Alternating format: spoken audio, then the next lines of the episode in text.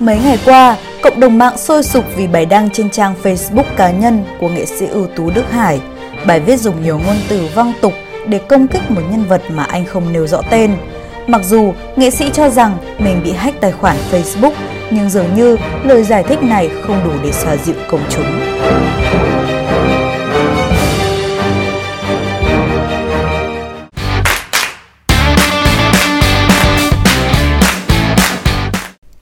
Thưa quý vị, hôm mùng 2 tháng 6, cư dân mạng chuyển tay nhau ảnh chụp màn hình bài đăng và những bình luận từ trang cá nhân có tích xanh của nghệ sĩ Đức Hải. Bài viết dùng những lời lẽ thiếu chuẩn mực, phản cảm khiến nhiều người khá bất ngờ và bức xúc.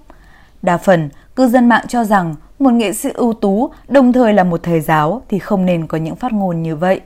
Nghệ sĩ Đức Hải vốn là một trong những nghệ sĩ tài năng được khán giả yêu mến anh lại đang giữ chức phó hiệu trưởng của trường cao đẳng văn hóa nghệ thuật và du lịch Sài Gòn. Trước sự việc trên, nghệ sĩ Đức Hải đã chính thức lên tiếng. Anh khẳng định tài khoản Facebook của mình bị hack từ trưa ngày 2 tháng 6. Chính vì thế, anh không hề hay biết về dòng trạng thái có lời lẽ thô tục được đăng tải trên trang cá nhân. Tuy nhiên, nhiều người lại không tin vào lời giải thích này, bởi lẽ Facebook cá nhân của nam nghệ sĩ có tích xanh, nghĩa là được Facebook xác nhận là Facebook chính chủ – nên việc bị hack là điều rất khó.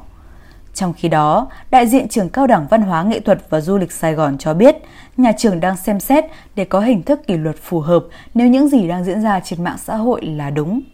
Trên quan điểm cá nhân, người nào vi phạm thì cá nhân đó phải tự chịu trách nhiệm của mình trước pháp luật, trước đơn vị và cộng đồng. Nhà trường quan điểm rõ ràng rằng nếu những phát ngôn được cho là của nghệ sĩ Đức Hải phát biểu trên Facebook là chính xác, chắc chắn nhà trường sẽ có hình thức kỷ luật phù hợp. Cũng trong ngày 2 tháng 6, khán giả lại bày tỏ phẫn nộ trước phát ngôn tục tĩu của diễn viên Hiệp Gà khi nhận xét về bà Phương Hằng, một nhân vật được xem là đã đại náo showbiz Việt trong những ngày vừa qua.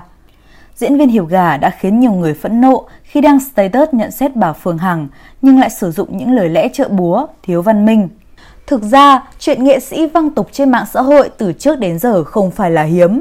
Văng tục, chửi thề là những câu từ, hình ảnh thường thấy của Trang Trần mỗi lần livestream khiến nhiều người không khỏi ngán ngẩm.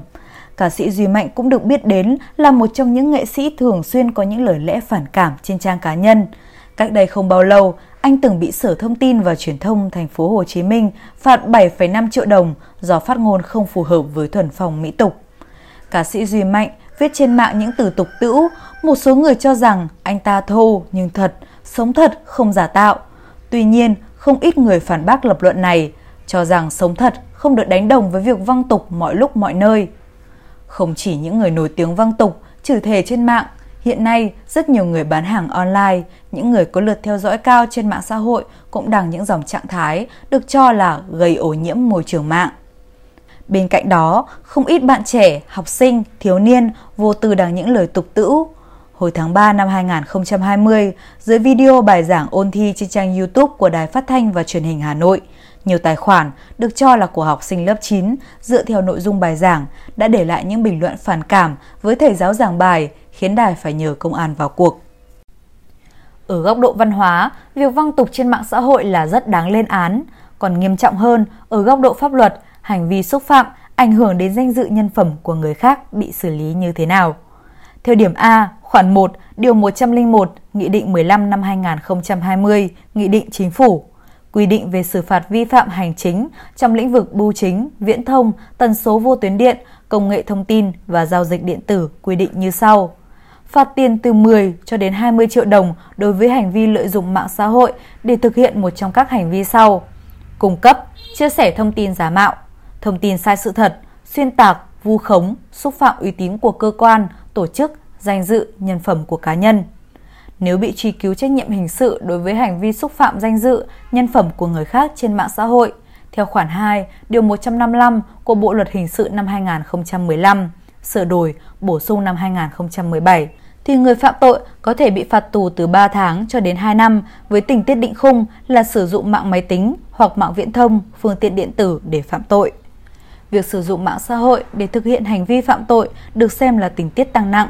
Vì trong điều kiện hiện nay, thông qua mạng máy tính, phương tiện điện tử có thể lan truyền nhanh và diện rộng, gây thiệt hại nghiêm trọng cho nhân phẩm, danh dự của người khác. Yếu tố này có thể tác động mạnh mẽ hơn đến tâm lý của người bị làm nhục, dẫn đến trầm cảm, suy sụp về tinh thần, gây rối loạn hành vi của nạn nhân. Bên cạnh đó, người có hành vi vi phạm còn phải chịu trách nhiệm bồi thường cho người bị xúc phạm, ảnh hưởng danh dự, nhân phẩm nếu có, thiệt hại xảy ra theo quy định tại Điều 584 Bộ Luật Dân sự năm 2015. Mức thiệt hại được quy định chi tiết tại Điều 592 Bộ Luật Dân sự năm 2015 về thiệt hại danh dự, nhân phẩm, uy tín bị xâm phạm. Trên đây, chúng tôi cũng muốn đưa ra một lời nhắc nhở. Việc nghệ sĩ có những lời lẽ tục tĩu, xúc phạm người khác trên mạng xã hội là rất đáng lên án. Xin mượn lời tiến sĩ văn hóa Hoàng Long để nói về câu chuyện này. Mạng xã hội như con dao hai lưỡi, nếu không biết sử dụng, nó sẽ cắt tay mình lúc nào không hay. Với nghệ sĩ, càng phải tỉnh táo hơn khi sử dụng mạng xã hội, bởi lẽ một phát ngôn thiếu chuẩn mực cũng khiến tên tuổi của họ bị ảnh hưởng. Còn bây giờ, bản tin của chúng tôi xin được khép lại tại đây. Cảm ơn quý vị và các bạn đã quan tâm và theo dõi. Xin kính chào và hẹn gặp lại.